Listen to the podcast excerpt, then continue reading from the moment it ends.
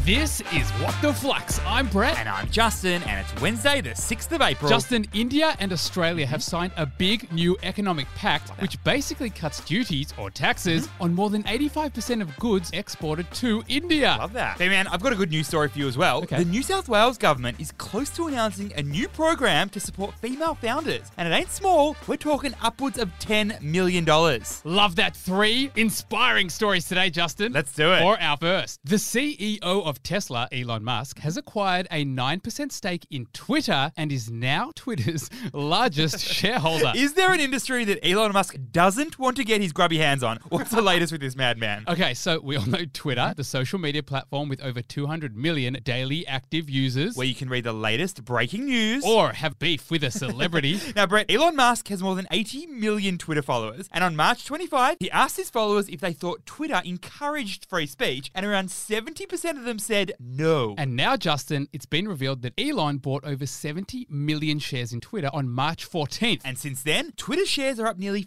50%, including 27% after news of his ownership was released. So there could be a new sheriff in Twitter town. so, what is the key learning here? When an investor takes a significant stake in a company, it's usually for financial reasons, but sometimes it's not. Now, we can only guess that Elon's investment in Twitter may be more about freedom of speech and less about actually making money. You see, Elon likes posting on Twitter and has a massive influence on the share markets and the crypto markets. He announced Tesla would accept Bitcoin and the price jumped by nearly 11%. Then he said Bitcoin was bad for the environment. The price dropped more than 7%. So it's fair to say Elon uses Twitter frequently to express his opinions on various topics. From regulation to crypto to capital markets to memes and everything in between. so the purchase gives Elon direct access to Twitter's top management. And it's unlikely that Twitter would now ban its number one shareholder like it did with Donald Trump. For our second story, Australian Super, the nation's biggest superannuation fund, has locked in a deal worth nearly $3.6 billion to jointly buy the telco infrastructure firm Axicom. It's a very interesting move, this one, Justin, from a super fund. So tell me more. Okay, Australian Super, they've got $260 billion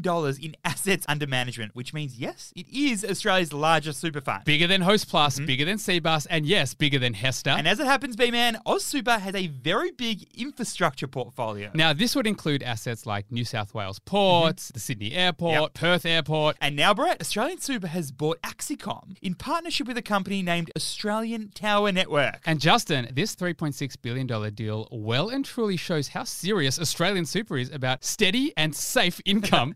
So, what's the key learning here? While your risk appetite for investing may be high, your super funds certainly is not. You see, the main role of a super fund is to protect, invest, and grow their members' hard earned retirement funds. And there is nothing safer than investing in infrastructure assets. That'd be airports, seaports, toll roads, and yes, telecommunication towers. So, although telco infrastructure sounds a boring snooze fest, for super investors, it's certainly And not. talk me through why. Well, in this case, as the new owner of Axicom, AusSuper will earn steady income from lease contracts with telco companies that actually rent space on these towers. And as demand for mobile connectivity increases in Australia and around the world, you could say it's exciting times for Oz Super. For our third and final story, the owner of Aussie department store David Jones and the Country Road Group has denied the wave of speculation that it is planning to exit Australia. This is real juicy, huge if true, I'd say. What is with this one? So let me give you some context, Justin. Back in 2014, David Jones was bought for $2.1 billion by a South African company named Woolworths. Different to the Australian company, but Uh-huh. Brett, it has been underperforming pretty much ever since. Yep, the boom in e commerce has meant more shopping online and not in store. Then chuck in DJ's attempt to get fresh produce selling in their department stores, which was a major failure. And then a once in a century pandemic and you can understand why operating profits at DJ's have more than halved in the last four years. So, Justin, it wasn't a huge surprise earlier this week when several media outlets reported that Woolworths was talking to investment banks about a possible sale of David Jones. But now, a spokesperson from Woolworths South Africa has denied any sale of David Jones. Nothing to see here, folks. Just business as usual. Um, just go and focus on Maya. yeah, go focus on Maya. But Brett, one thing's for sure: Woolworths South Africa will continue to face speculation of a sale unless it turns DJs around. So true. So, what is the key learning here? when international companies expand into a new market, they need to take into account the nuances of that country. I'd be thinking cultural differences. I'd be thinking customer preferences. certainly thinking legal and regulatory barriers. And Brett, Woolworths South Africa isn't the first international company that's expanded or invested heavily in Australia and and then kind of failed. Mm, some quick examples that come to mind Topshop, Max Brenner, Ed Hardy. Mm-hmm. The one big example in the retail space was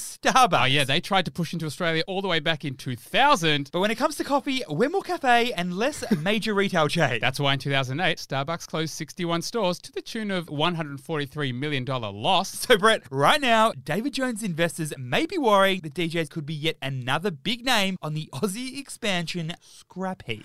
Justin, another huge week of Win the Week, I understand. Now, I think you've got the little list over there, do you? 40 big winners this week, including Hell No Say from Victoria, who won 50 bucks. Pass me that. Oh, Vicey, New South Wales, 25 bucks. Nice. Our Mando New South Wales, 25 bucks as well. If you want a great incentive to save where you can win cash prizes, make sure you play Win the Week on the Flux app. Thanks for listening, and we'll see you tomorrow.